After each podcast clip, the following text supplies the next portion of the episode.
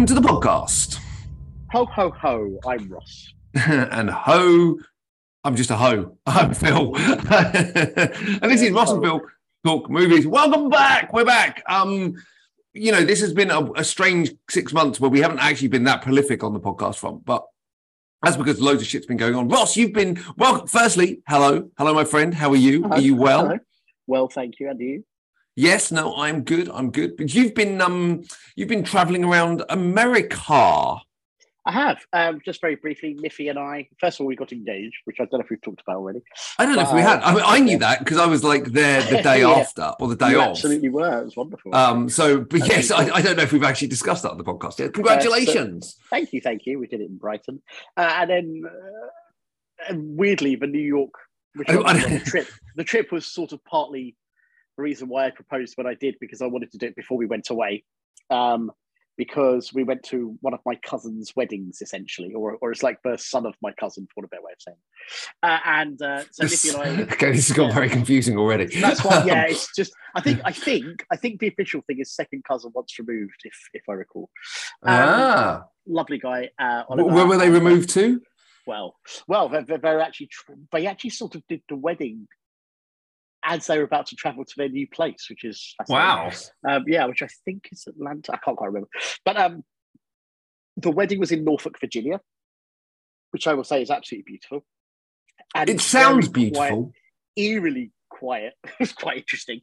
And because you can't fly there directly from the UK, we decided to make sort of a week of it and go to New York, because you could get a flight. This is all very boring. You get a flight from New York to Norfolk, Virginia, anyone who's interested, in about an hour and 10 minutes. Pretty good. Nice. Yeah, pretty good. I'm going to make a wide... EasyJet. By the way, at EasyJet prices as well. Pretty wow. I'm going to make a wide guess and go, we don't have many listeners that are going to want to make the journey from New York to Norfolk, Virginia. But... I've no idea, but I actually genuinely... we went for a special occasion, of course, and it was lovely. Of course. So we did 2 nights in New York, 2 nights in Virginia, and then another 3 nights back in New York before coming home. And it was all very busy. It was very good. On our second night in New York, as a bit of a highlight, we met Hugh Bonneville. Nice, very cool. Fascinating. On his book tour, which came about as our mutual friend Phil McMullen. I think he saw him somewhere in Dorset, I believe, or somewhere in the surroundings, as he's based in the Bournemouth Pool area. And we looked up the dates to see, is he in London or whatever? I mean, it turned out he was in New York the day after we would arrive. We thought, well, that's amazing. That's fortuitous timing, as they say. It was genuinely brilliant. And a little highlight of it was Bob Balaban was supposed to be asking the questions, which would be brilliant, a legendary Bob Balaban. But unfortunately, his back put out, so he couldn't do it. So Bob Balaban sent Hugh, or made sure they had the questions in paper envelopes that he was going to ask. So it's actually quite... So basically, Hugh Bonneville had to interrogate himself on stage. Brilliant. Love that. And by the way, it was at the Barnes and Noble, Union Square. I recommend it beyond... I can't... It is one of the most incredible bookstores we've ever been in. Take your best Borders or whatever, or Waterstones, and times it by like 1,000. It was four floors of pleasure. Borders shut like 10 years ago, so that might be quite hard. But it was such a good store while it was here. Nice. It was such a good. So yes, it was a really lovely time. We went to some very nice eateries. I went to a lot of nice places like Central Park, the Public Library, Ghostbusters. Of course. I mean, the standard, what I like to call the standard New York tour, where you visit some of the key locations from movies. Grand Central for the Untouchables. Absolutely. It's amazing. And while you were doing that, I was going to the vastly overpriced, but still mildly enjoyable Stranger Things experience in London, which was good. Not quite good to the cost, but it was good. It's also in Brent Cross, which is not the easiest part of London to get to. When you mentioned that it was at Brent Cross, I was going to half flippantly but genuinely say, the Tesco's at Brent Cross is fantastic. No, it looks good. It was huge. I'm not joking. It's genuinely... When I and my sister and my mum went in some years ago, the first thing, it might have been because of the time of year, because I think it was around Passover, the first thing we saw in the Brent Cross Tesco's was a gigantic stack of kosher red wine. Wow. So I was like, wow, that's quite prominent. There you go. I don't need to say any more about that. If you're into Stranger Things, it's probably worth going, but equally, the shop is the most expensive place I've ever been. So look, we haven't talked about movies for a very very long time. And even when we did, the last podcast we did was basically us just bickering about Black Panther. You're still wrong. Not even a tiny bit. The audience scores on various platforms, critic scores on various platforms, and box office would say otherwise. But don't let those facts get in the way of your opinion, Ross. I think you'll find most facts are based on opinions that are mostly easily criticised. Two things I want to just touch on really quickly before we kind of go through, because what we're going to do today is we're going to play a game of pinball, and it's called Pinball Movies. And basically what we can do is Ross is going to talk about a film, and I'm going to talk about a film, and Ross is going to talk about a film, and then when we run out of time, we're going to end the podcast. And that way we'll catch up on some of the films we've seen, because I've finally seen things like Smile, and I've watched a couple of other really interesting movies.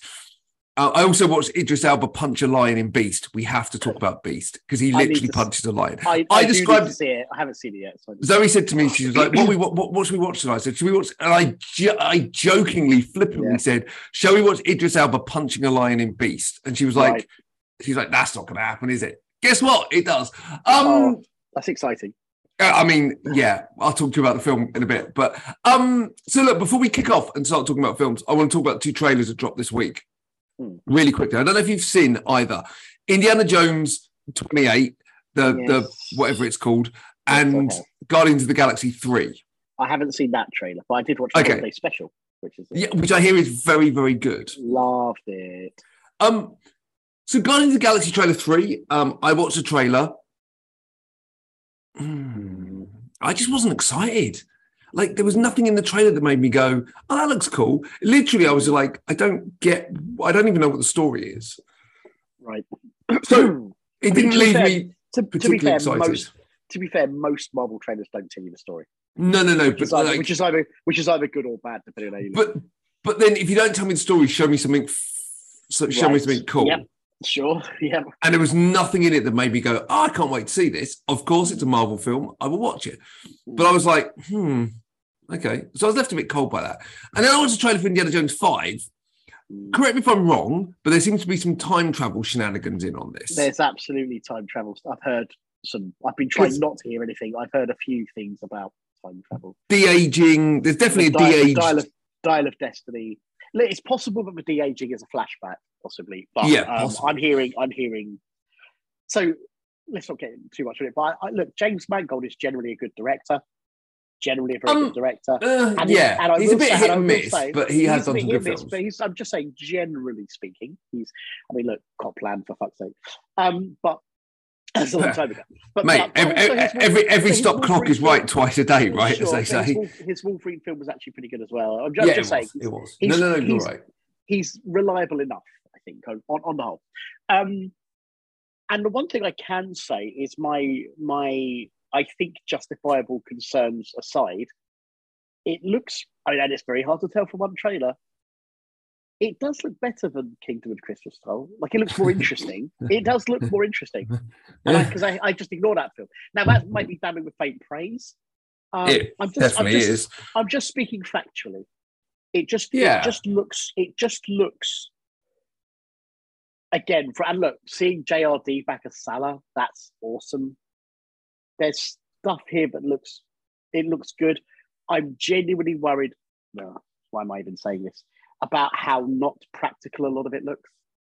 Oh my god! It looks even like the car chase. There's that kind of dusty car chase, which is great. Hopefully, it looks terrible, doesn't it? Well, it looks. It looks like, and again, you can't. It looks like not terrible CGI. Yeah, but it looks terrible. As in, it's that weightless action bullshit that we just don't. That's my. It's the camera placement and the way the things are moving. It all looks weightless, and look, we've only seen a few shots. Yeah, it might just be blah blah blah.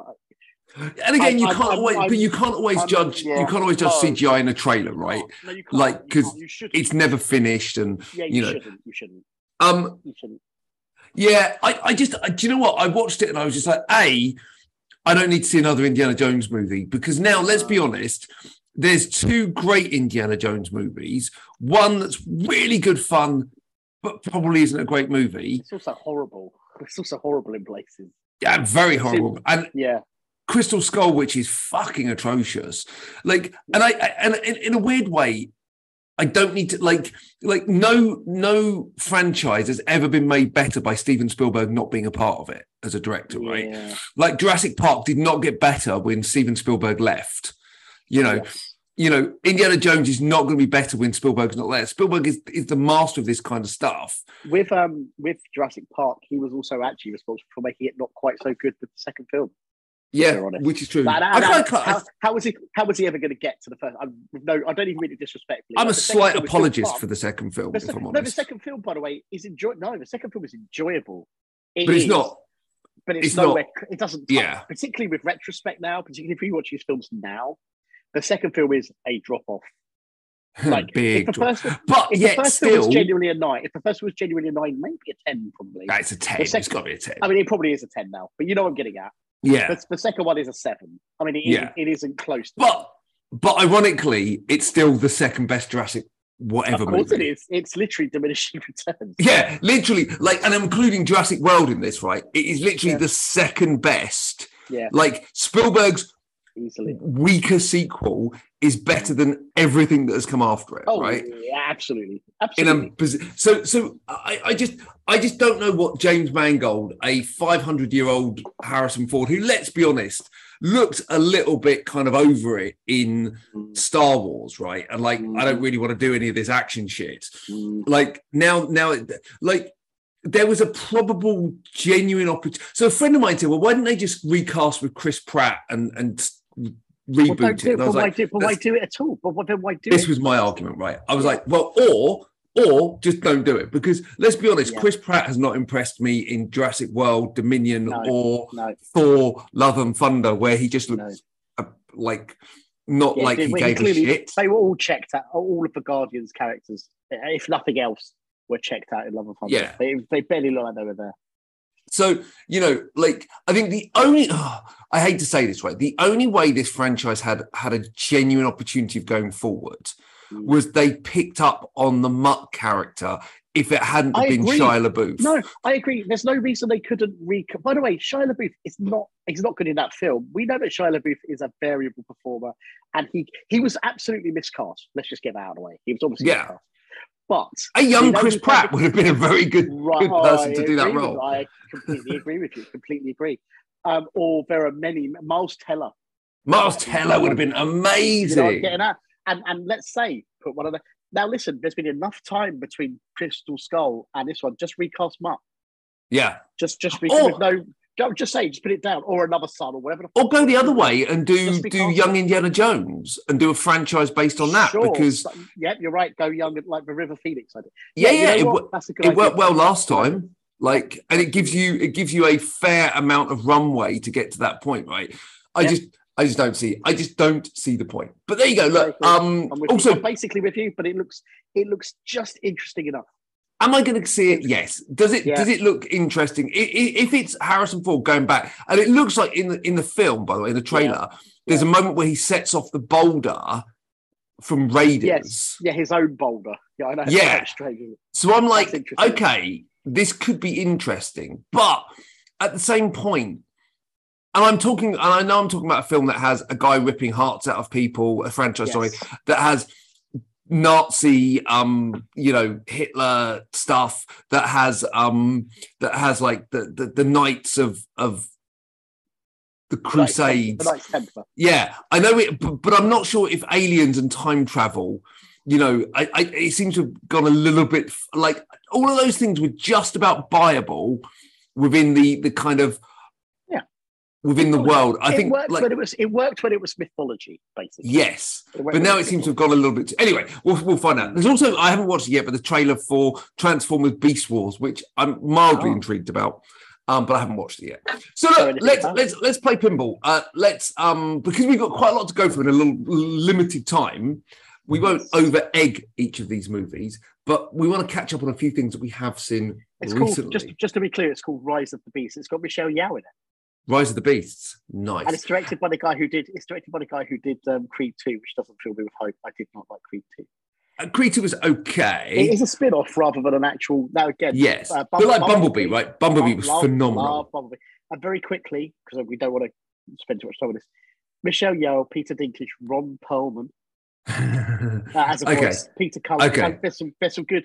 It's potentially interesting. Okay, as long as Michael Bay hasn't stepped within 1,000 yards of it, doesn't appear to be anything to do with it. Then that's fine because the Transformers. Let's be honest, Bumblebee is amazing. Yeah, let's be honest. The Transformers is a fucking goldmine of ideas and potential, right? J.B. Harold is one of the writers who did Sing. I love Sing. Okay, so do you know what I'm saying? It's like Transformers is an absolute potential goldmine of a franchise. I don't think there is a property that's been as badly handled as the first Transformers film was really good. Yeah, surprisingly good. And someone, if you had the first Transformers film and Bumblebee, you'd be like, "This is killer." Yeah, this is killer. But unfortunately, the four that came after it were absolutely some of the most reprehensible. And look, we've talked about this on other podcasts. We've talked about this, I mean, I haven't even seen 3 and 5.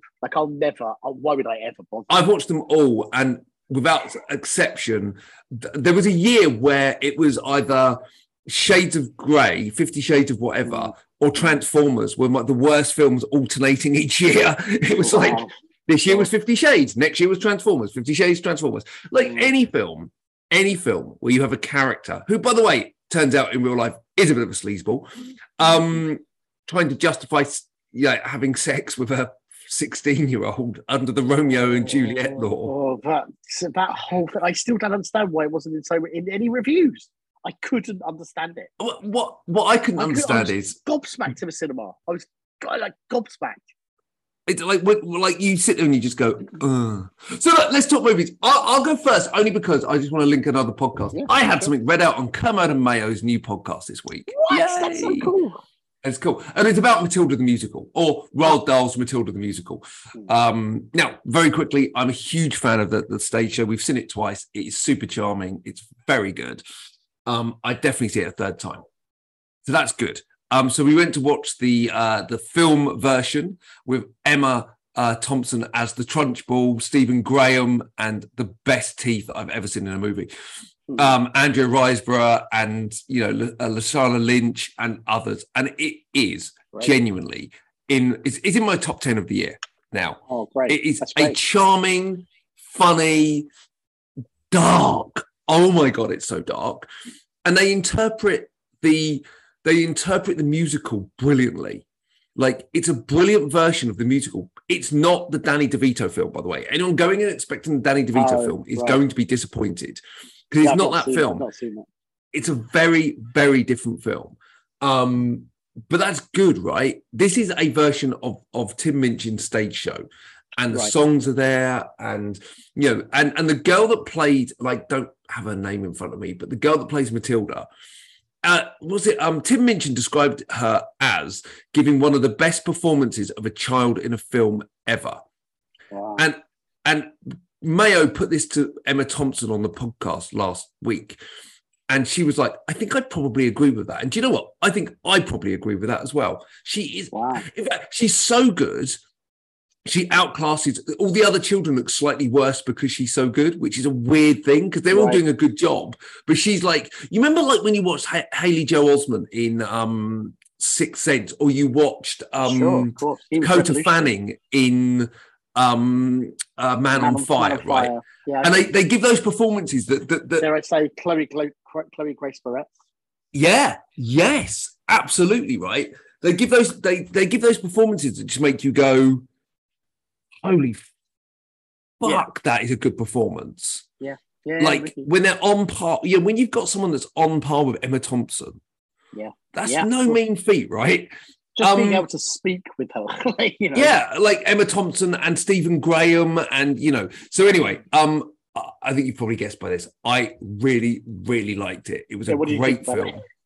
And I highly recommend everyone sees it. It's super charming. Unfortunately, Niffy is flying to Melbourne tomorrow for a month. Now, I'm hoping it's going to be good enough to stay out for a month, but I might have to. You won't need to. It's on Netflix at the end of the month. Oh, it is. Oh, fab. Yeah, it's a Netflix movie. The thing is, I should watch it this side of. I should watch it this side of Christmas. Well, what you could do is you could do a watch party. Yeah, somehow. Yes, that's actually. So it's on Netflix when? I think it goes on to Netflix at the end of the month. Oh, fab. Okay. Yeah, because it's a Netflix movie. So, it definitely drops in America at the end of this month on Netflix. Right. So I imagine it might be soon afterwards, but it'll be soon afterwards. Yeah, it's good. It's good. Cool. Oh, I'm throwing the ball to you. Here's the sound of the ball going to you. Playing with the boys. Now, is that the most recent film you've watched? No. Okay. No, I'm mixing up the order for today. I'm just we're just going film to film to film to film. So I should do just another recent film without it being the newest one, so to speak. Because we should do that. We should do that together, if you see what I'm saying. Yeah. Okay. Go on. Okay. So. Okay. Let's do. There's one I want to talk about a little bit more, but in terms of new stuff, Nikki and I went to see the Glass Onion and Knives Out mystery at the cinema. I unfortunately couldn't get to see it because my cinema decided that it wasn't good enough to show. Now, I don't know if we've talked about Knives Out before. When I first saw it, I thought, that was all right. I wasn't a big fan. And then the second and third time, because now I've seen it 3 times, I'd liked it much more each time. Yeah. Like, much more each time. So I don't know what your thoughts are just initially. I really like Knives Out. I don't think it's as good as everyone said it was, by any stretch. I'm super keen to see the sequel because I like silly accents. Yeah, well, I think Ryan Johnson... I won't talk about his Star Wars film. I love Brick. I like his Star Wars film. So I love Brick. What are you talking about? Looper was a massive misfire, except I loved bits of it. I love Gareth Dillahan. And I love how the tech didn't work in Looper. Can we not start the Looper thing again? Yeah, right. The Looper thing is an old joke that goes back to a podcast of old that we did together with Andrew Mackay, and it became somewhat of the worst recurring joke ever. Which was only funny to about 4 people, but really funny to 4 people. And I wasn't one of those 4 people. I hated it all along the way. So Glass Onion, Niffy and I both, we adored it. Like, I'm not going to call it perfect. It's a bit long, but it's not so long that it's boring. We were never bored. Good. Ever. There's a brilliant switching up about halfway through. I'm not going to give anything away. There's a brilliant sort of switch up in what it's doing. You don't necessarily need to have seen Knives Out to watch it, except that Daniel Craig's intro, again, picking up on this much more the third time round. His intro in Knives Out is brilliant. The fact that he's sitting there silently for all those interviews. Yes, about him. So his intro in the second one is obviously not enigmatic. It's just, this is this detective guy. But it is like a Poirot. Like, you could just watch it independently. So and you love that shit, right? You love that kind of Poirot. Really big into mystery. Yeah, it's really funny. That's kind of something that's been kind of coming on. Look, I've always loved Clue, and Murder by Death, like the spoof ones. And also, I've always had a soft spot for the Peter Ustinov, Albert Finney, Poirot ones. You know, Death on the Nile and Murder. Yeah.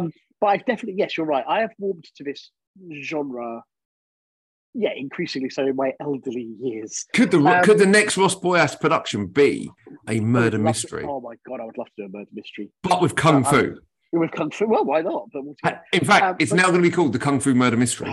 But Kung Fu Murder Mystery is not a bad title. I mean, that literally, if you want a canned title that sells... Wait. Slightly better, slightly more alliterative, the Martial Arts Murder Mystery. The Martial Arts Murder Mystery. See, there you go. There you go. That is a move. That is a title that if you put that in a booth in Cannes, buyers will be queuing around the block.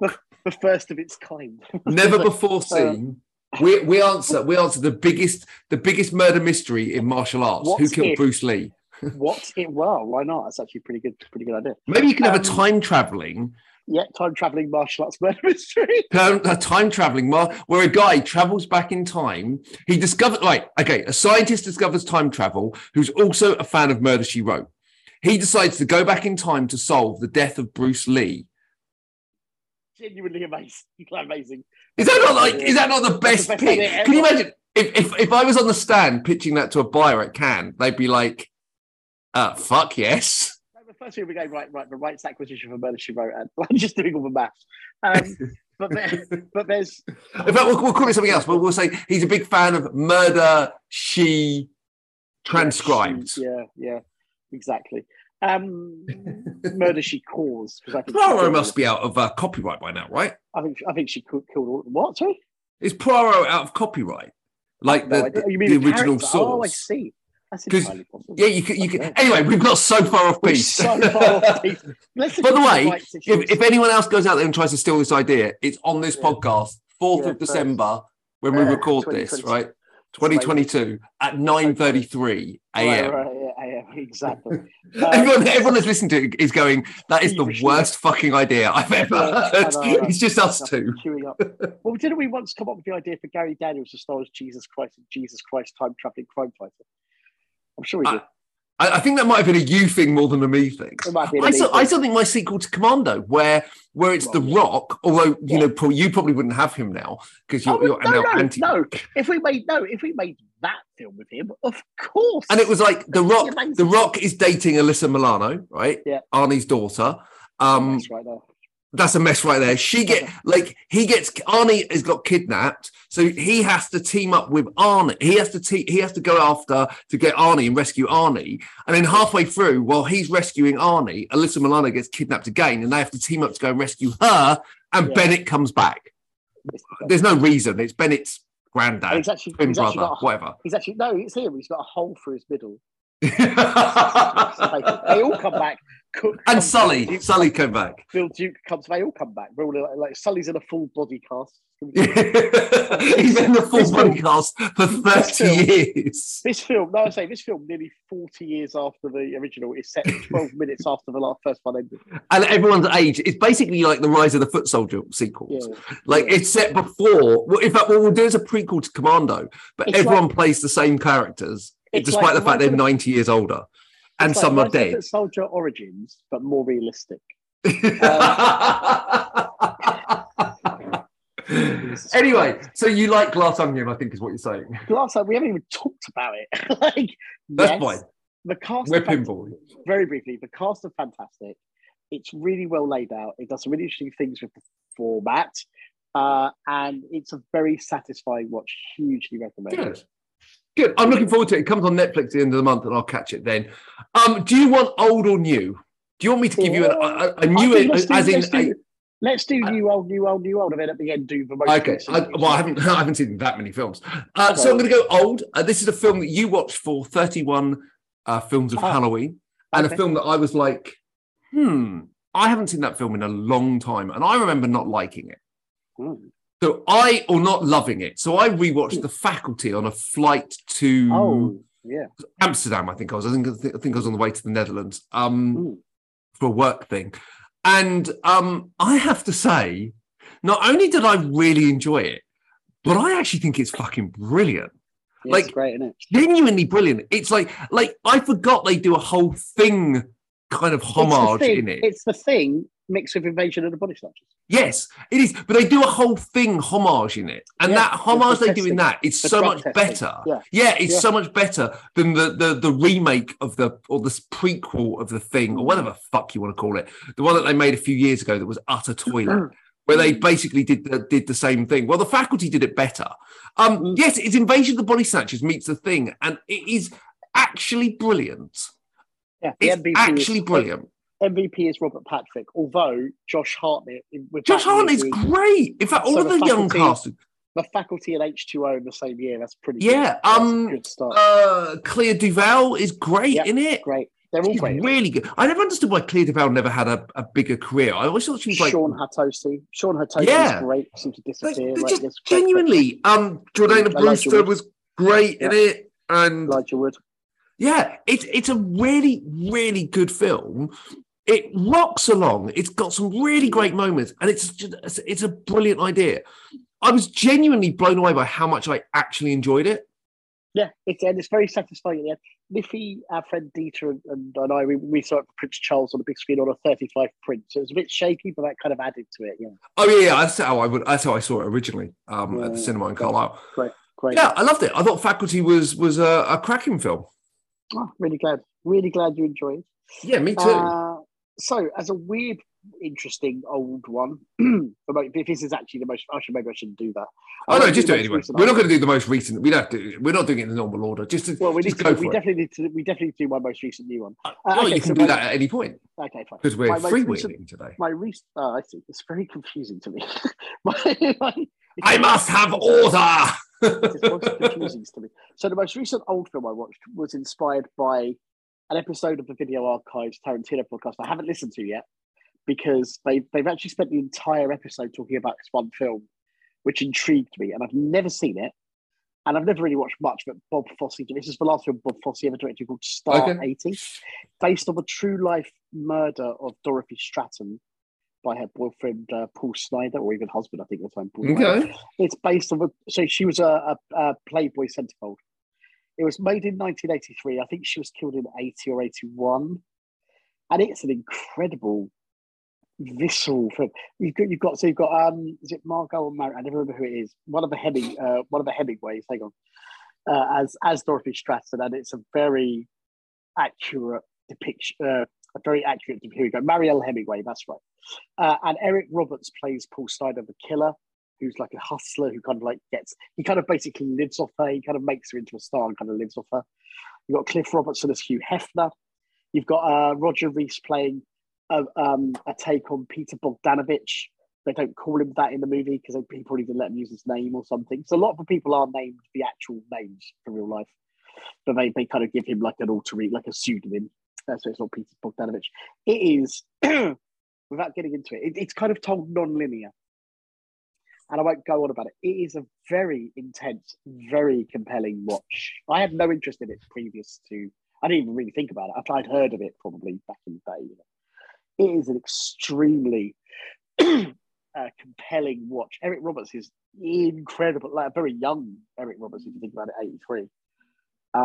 He's terrifying in it. Like, really scary. Yeah, I won't go on. It's the first ever screen appearance, as I understand it, of Keenan Ivory Wayans, who has like a very young role in it.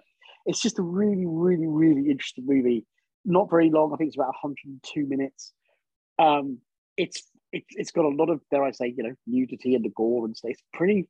It's a bit. I think the reason they've done it on the Video Archives podcast is they just did a season called American Jallo. Yes, which was fascinating. And while I don't know for sure, but I'm assuming this is sort of wrapped up into it because it kind of has that vibe, like kind of slightly surreal vibe. It's huge. Look, one of the reviews, very specific title on IMDb, and I completely agree with this: achingly sad and terrifically active. And there's more to it than that. I watched it with no expectations, really, except for that could be true. Anyway, there we go. That's enough. Definitely worth seeking out. It's definitely different. Like you haven't seen much like this before. Okay, interesting. So yes, I watched Idris Elba punch a lion in Beast. CGI, your sound, lion, obviously. Yes, CGI lion. Beast is an odd film. Look, the pluses, right? It's an old school kind of actiony thriller that you just don't get anymore. It's like 95 minutes long. Oh, that's good. I didn't know that. Yeah, that's good. Like really, really short. Okay. And effectively the story is like a lion kills a bunch of poachers and then basically goes. It is basically Jaws for the revenge with a lion. Right. Okay. Well, that works for me. Like poachers kill a lion's pride. Lion decides to then go out there and just basically kill everything, and then like Idris Elba gets stuck in a jeep with his kids, and then has to try and work out how to escape and how to kill the lion. Okay, that sounds great, to be honest. I will say, when I first saw the posters for it, which were mostly at The View and similar, because I didn't see any trailer, I just saw images initially, right? You know, where they have like the changing posters, HD screens. It looked like it was like Elba and the lion facing off, and I genuinely thought it was like a documentary, like Idris Elba.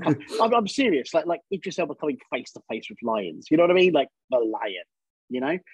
It wasn't marketed very well at all.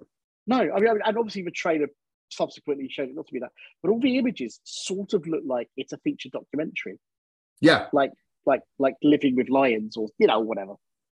Yeah, so, it's so bizarre, but it's a totally stripped back, like solid kind of 6-7 out of 10. Not gonna set the world on fire, but it was entertaining enough. It held me enough, but And the CGI was okay, actually. Yeah. But yeah, there were some like hysterical moments in it where you're just like, what the actual fuck? And it has one of those movie kids which you're just like, well, look, if I was the parent, I'd be like, if I let my kid die, chances are I'm going to probably live, and she's really fucking stupid. Right. So, you know. Kitty, here's your lunch. Kitty. Yeah, not a million miles away from that. I think you can probably guess like the dumbass shit that some of the kids do in this film. Mm-hmm. That I'm going to get out the truck and run. It's like, yeah, you do that because that's going to have a great effect. But it is fun. Tia Leone in Jurassic Park 3 getting out of that airplane and screaming into a loudhailer when she knows there are dinosaurs. Exactly that. Yeah. Dumb as shit. So yes, I mean, it is what it is, but yes, Idris Elba punches a lion, and that's all Excellent. You need to know. Ooh. Idris Elba, lion puncher. I could watch that 95 minutes of that. 95 minutes of that. There you go. Cool. So that was me. Next up, right. Sir. So the most recent one, because I will be remiss if I don't talk about it. Niffy and I saw last night. We really wanted to make sure we saw this before she left. We watched Violent Night. Oh, someone see it this week. It is. I won't get into too much of it. We loved it. I was again gobsmacked that the company that made the John Wick films have again made a good film after Nobody. Nobody's really good. Atomic Blonde and the John Wick films are whatever. Could it be that maybe you're the one of the few people that don't like the John Wick films, and in fact, actually, they've had a very high standard all the way through, with the exception of John Wick 2 being not very good. No, listen, the main problem I had with the John Wick, it's the writing. It's not the films. The films are the problem, but the writing, and it's the same writer who did Nobody, different writer for Violent Night. But Atomic Blonde is a terrible film with good act. Look, Charlize is great, clean put work in. You know, the fight scenes, whatever, fine, good. And the Wick films, the third film, I finally liked the action scenes. Finally, I mean, who gives a fuck? Yeah, the third film was good. The action scenes were good. Yeah, the story in the third film was absolutely awful, like embarrassing. I don't get it. Blah blah blah. However, so let's just get to the point. Nobody just blew me away. I was so surprised at how much I enjoyed it. It was exactly what it was supposed to be, in my opinion. And to me, Nobody is the film that everyone said John Wick was. That's my thing. Now, you could say, well, it took the John Wick films to get there. That's cool. I'm glad, and I'm really glad still that the John Wick films are successful, because every time an action franchise is successful, that is good. So, you know, that's, you know, I'm not, you know. Anyway, there you go. There you go. I'm really looking forward to seeing Violent Night. I'll say very little. The action is fucking amazing. The cast are really good. It's got Alexis Lauder in it from Cop Shop, playing a very different role. Very different role. The production design, this is Niffy and I both, the production design, the costumes, everything fucking great. It's really fucking funny. And it is absolutely gloriously at moments gory, without getting into it. Music is incredibly well used. Christmas songs during the action scenes, all that shit. That's it. I'm not going to say any more. See it as soon as you can. Never bored for a second. Didn't go to the toilet. It was about an hour and 50. I think it says it's 2 hours. It's about an hour and 52. Nice. Never bored for a second. Not for a second. And on the writing front, it takes a few little nice twists and turns that you might see them coming. We didn't particularly see them coming. It was refreshing. It kept things interesting. Nice. And David Harbour's ho ho ho's, which we'll get to. So at one point he goes, holy shit, fucking amazing. That is fucking amazing. I won't get into it too much. See it ASAP, but we can talk the fuck about it, because we were genuinely delighted coming out of them. I'm going to go and see it this week. That is the plan. So next up is a film I know you saw, and I really want to take the task over how the fuck you gave this film a 3.5 out of 5. Because I thought it was utter bullshit. I just thought it was just so dull. So I watched Don't Worry, Darling. Oh. You know what? It's not worth 3.5 out of 5. I'd probably downgrade that to a 2.5. It's just that's interesting. That's very interesting. I don't remember grading it that high. I'm sure you did. I'm sure I looked on Letterboxd and I was like, "You're probably right." You're probably right. When we came out of it, we thought it wasn't that bad. I think part of it was we didn't think it was as bad as a lot of reviews had said at the time, and I stand by some of that. I think it's had a bit of a hard slating for reasons other than the film. But I agree, I agree. 3.5 is too high. 3.5. No, and you put a heart next to it. Yeah, that's probably coming. 3.5, and I loved it. I mean, what the fuck film did you see? Because what I saw, that's probably coming off though. Yeah, what I saw was a melodramatic, overly melodramatic, boring film with a fucking atrocious central performance by Harry Styles. Genuinely, yeah, I can't. He was fucking awful. And when you find out what the actual twist is, you just kind of go, huh? There's not enough time given. When you find out what's going on, there's not enough time given to it. Particularly, this is one line that sticks out to me. You know, here's the thing I did like. I thought Chris Pine was fantastic in it. Yes, Chris Pine was very good. And his wife, there's that moment when she goes, no, without revealing the actual thing. She goes, now it's my turn, and we don't know what the fuck she's talking about.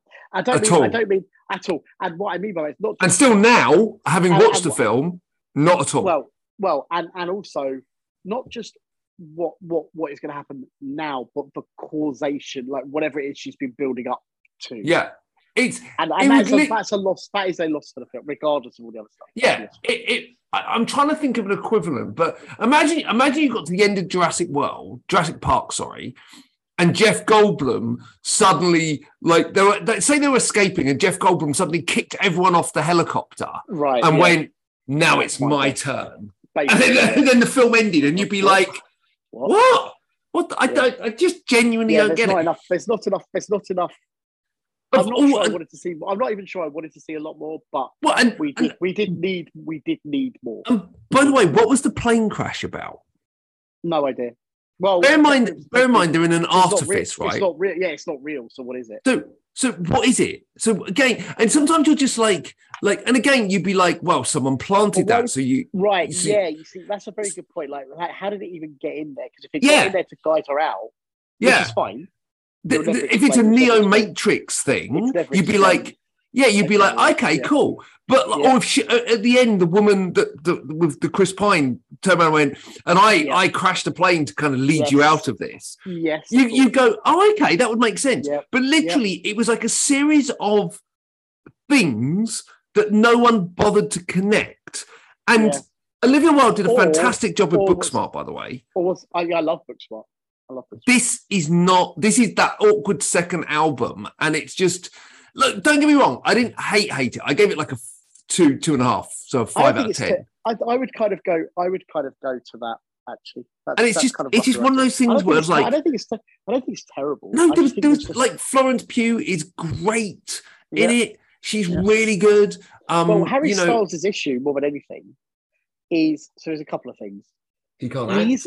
Well, I don't even think it's that. It definitely is that. Listen, I can't totally disagree with you. What he can't do is match the other people in the cast. That's what he can't do. I can't definitively say he can act or not. Well, it would be like me playing football for England, right? Right. Like I could probably have a kickabout, but... What I'm saying that is Harry Styles, Robert, is a performer. And yes, stuff, right? And he's a good-looking boy and all that stuff. Very good-looking boy. And I think I certainly would. Well, there you go. I'll stand by, but I don't think he was sleepwalking through it. I don't think he was entitled with this. I think he probably gave it his all. And I think that's what's a shame. And I don't want to. And I think I said at the beginning when we first talked about it, like, I don't want to slag him off for that. That's not his fault.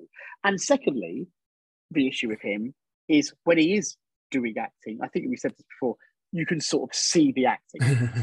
Like, you can see what he's trying to do. I don't mean that's an insult. I don't mean it's an insult. He acts like Joey acts. Right. You know, like he is basically, he acts like Joey. Like there are moments where you could see, well, he'll say a line and he'll look up and go, I need to think. Yes. Yes. And now I say the next line, and it's like, no, it's grade school acting. It's unfortunate. I just don't want to put the blame on him specifically. I don't think that's fair. No. It's easy. And I just don't think that's fair. Well, no, the blame... It's warranted to a degree. I'm not absolved. The blame is on Olivia Wilde. She cast the person she was sleeping with. Yep, absolutely. And that's never a good plan, right? Absolutely. Never cast anyone you want to fuck. Whatever hire anyone you want to fuck. Oh, you know... And I'm sure there were other reasons to it, and that's a little bit crass to say. Really. But ultimately, she picked someone. And are you telling me there was literally no one better than Harry Styles? Well, wasn't it literally Shia LaBeouf? He would have been great. And he got sacked or left, greatest is the wrong word. He would have been very interesting. Well, because he's creepy, right? Yeah, exactly. Like he can pull off creepy pretty fucking well. He can also pull off charming. Yes, and that's what the film needed. Because ultimately, when you find out what happened, it's like a bit creepy and a bit rapey, right? It's a bit like, oh, that's fucking well off. So you're telling me that Harry Styles, are you telling me that Shia LaBeouf could not pull that off? I'd be like, wow, man, if you ever want to play to someone's, that would be like casting, and I'm not making the comparison, I'm just saying, but it's like casting Harvey Weinstein as a, so we need, in this film, we need to cast a sleazy, disgusting, horrid film producer. Let's cast Harvey. It's like, Shia LaBeouf could do creepy better than most, right? Because we know in real life, he's a bit creepy. So, I don't understand. Anyway, it's not even worth talking about anymore. It's exactly what I expected to be. It wasn't great. Over to you. We haven't got long left on pinballs. We might have to pick the pace up for the last couple. Okay. Going to you. I'll tell you what, I'll do two very quickly, and we can talk about... That's not how pinball works, Ross. Well, I'm going to do double. Because one I can just mention is what I'm saying, and then one like one of the best DC animated films of recent years, and that's saying something. Ooh, Batman and Superman: Battle of the Super Sons. Niffy and I both adored it. I'm a big fan of the comics following John Kent and Damian Wayne, and without getting into all their different, they are very much chalk and cheese. Damian has been brought up to actually be an assassin. He's killed people. He's like 11. Like he's killed loads of people and stuff. And obviously John Kent is the son of Superman, who's been brought up to be a beacon of optimism. John Kent. Yeah. So not the most exciting name for Superman's son, is it? Well, it's named after his dad. I know, but even so, that's not the most exciting.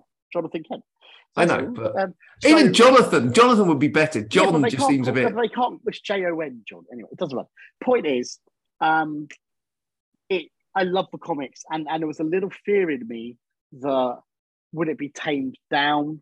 I mean, not that it's super violent in the comics because it's still comics, but the acting, the writing, the direction, the animation, which is kind of cel-shaded animation, yes, is absolutely brilliant.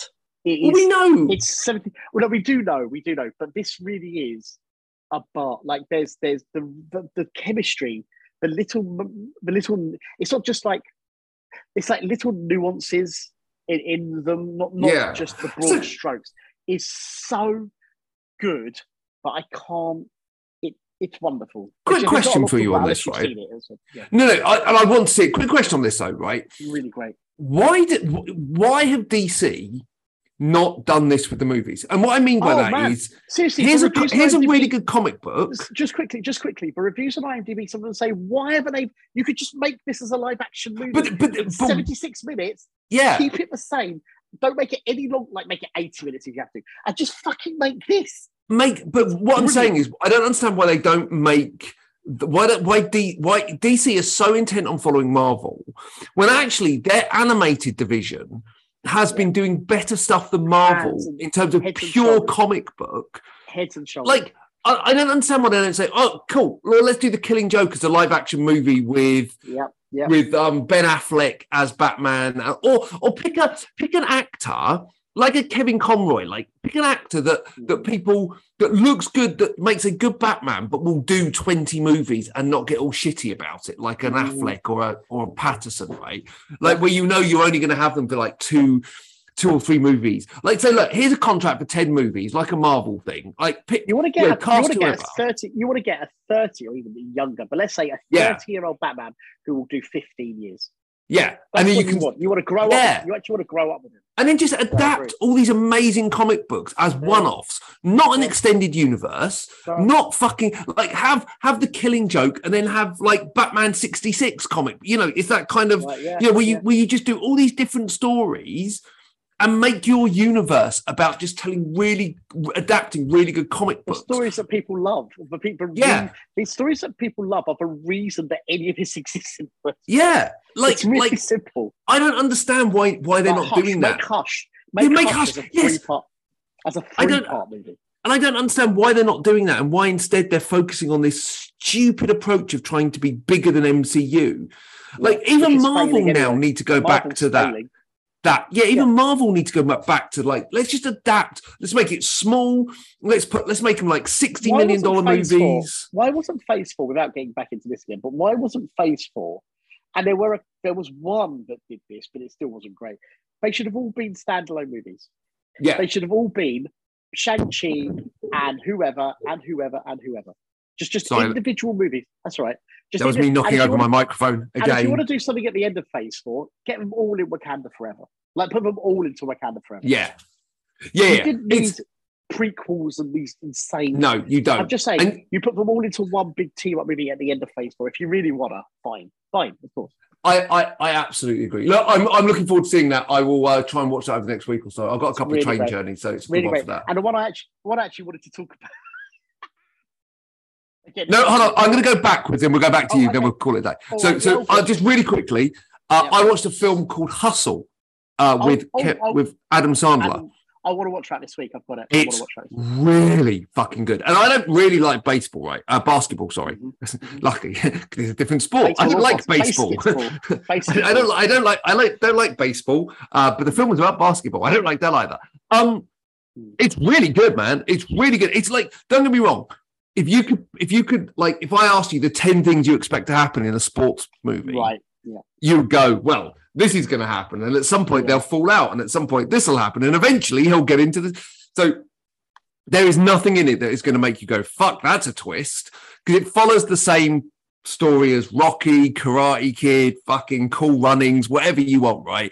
They're all the similar kind of rags to riches type story. Yeah, of course. But what it does is it does it really well, and Adam Sandler needs to just permanently ditch the bullshit comedy crap that hasn't been funny in 20 years and just focus on acting, because that guy genuinely could walk away with Academy Awards left, right and centre.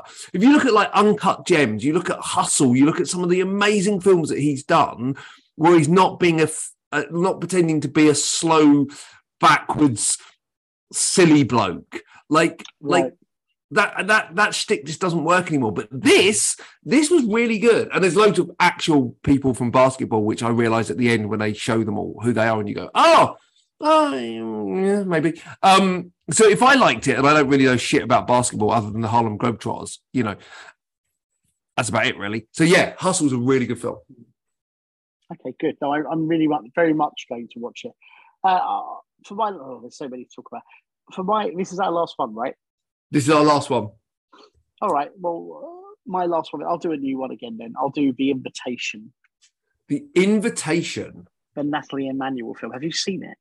No, I have not. There's an unrated version and a PG-13. Watch the unrated version should you decide to watch it. Well, I'll decide to watch it based on what you're about to tell me, Ross. I'm not her biggest fan. I think she's very beautiful. And look, my only experience of her is I guess she did Game of Thrones and Fast and Furious movies. So I don't. She was really good. She was one of the better things in Fast and Furious, actually. She's fine. She's attractive. I think you're underselling. Hang on.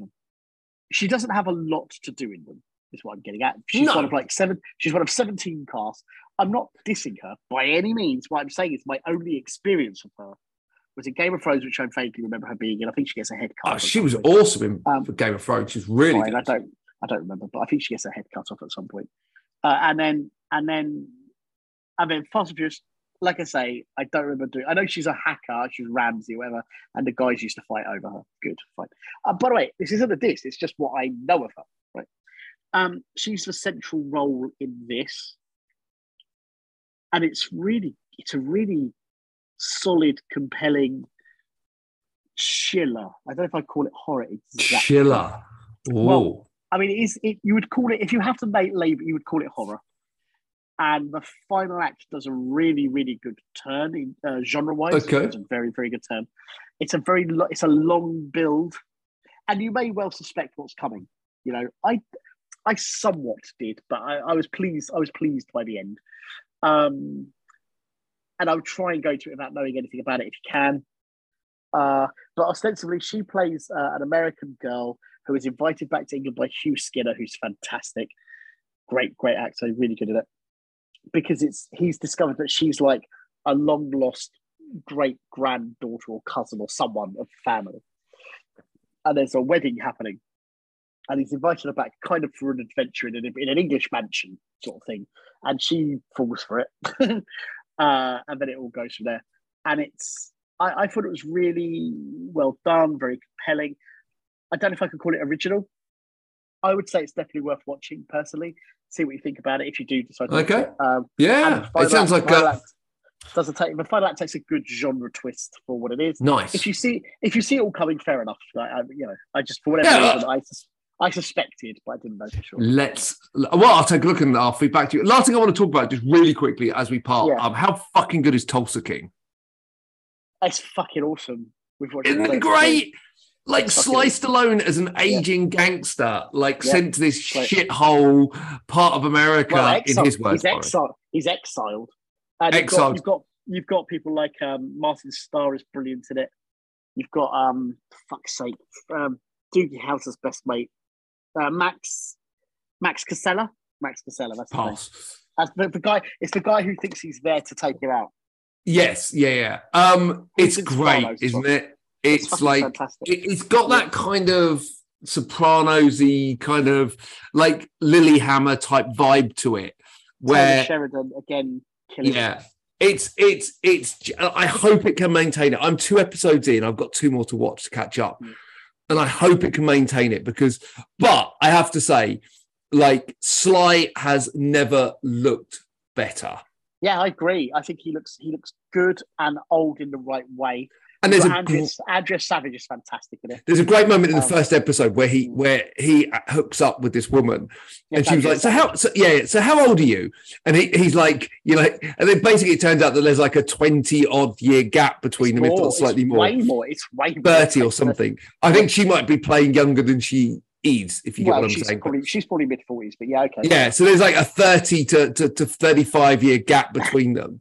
And she's like partly repulsed by it. And it's just like, and Sly's just like, and he's got, like, he really is good in it. He genuinely is good. I'm hoping he'll get like at least some sort of nominations out of it because he's really enjoying it so far. It's a good show. I don't know where they're going to go. I don't know how long they can keep it going, but I hope that they do, because so far I'm enjoying the hell out of it. I suspect, this is absolutely just a guess, that he's going to become too big for the family that exiled him. I think that they're not going to be happy about his success. This is just a guess. I absolutely start think that, and try, yeah. Yeah, and he's going to be like, "Fuck you! I've built this." Yeah, that's yeah. I also think you exiled me here, and now that I'm succeeding, you don't. This is just absolutely a guess. Yeah, I think you're right, and do you know what I'd like to see? I'd like to see a crossover with this and Justified. Amazing. Or, can you imagine? Get another Taylor Sheridan show. You have to watch Mayor of Kingstown because season 2 is starting. Sometime. Honestly, I've got. I have like 6 shows at the moment. I'm not even kicking off. I promise you, if you watch the first 1 or 2, you'll be like, "Oh fuck!" Yeah, like you have to steam for it. We didn't quite steam for it. We did it over like 3 or 4 weeks. Yeah. I'll tell you something else that I watched the first one of, just as a passing before we go. SAS Rogue Heroes, we watched the first one last night from the guy that did Peaky Blinders.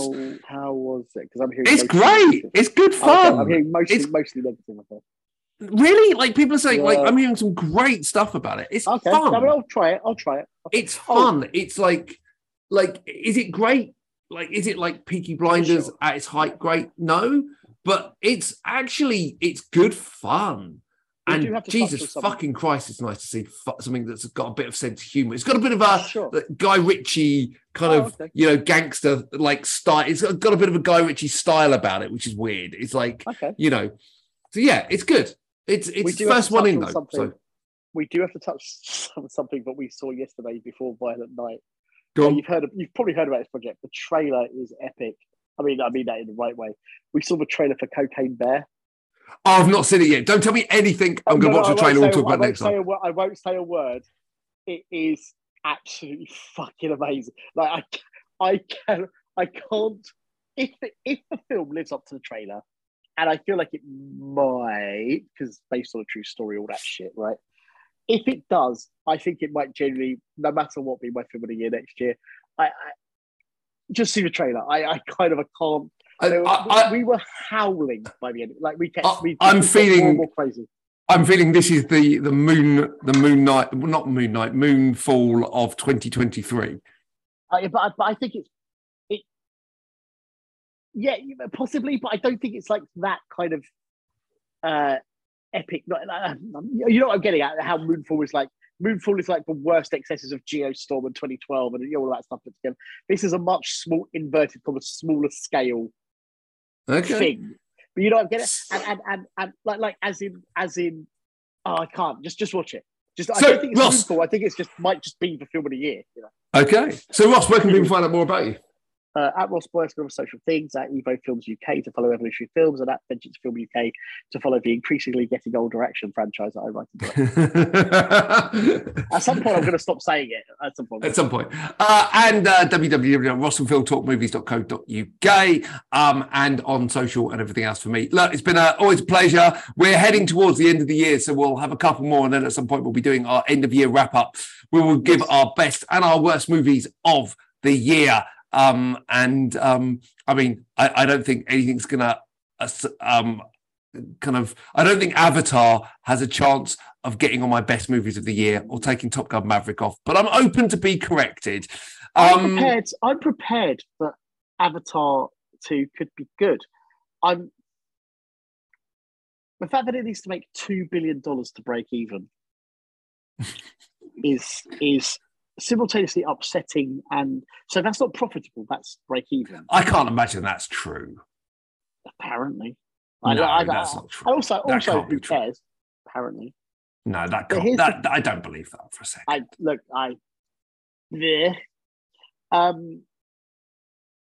I've said I'm not gonna go and see it, right? Basically. Like, I've got no interest in seeing it. I will caveat that slightly with, if enough people I trust say it's good, then yeah, of course. Yeah, I will go and see it, but good enough that it's actually worth. Yeah, I will go and see it, but my expectations are low. Right, thanks for listening. We'll be back shortly, hopefully. Take care. Bye. Cheerio. Bye.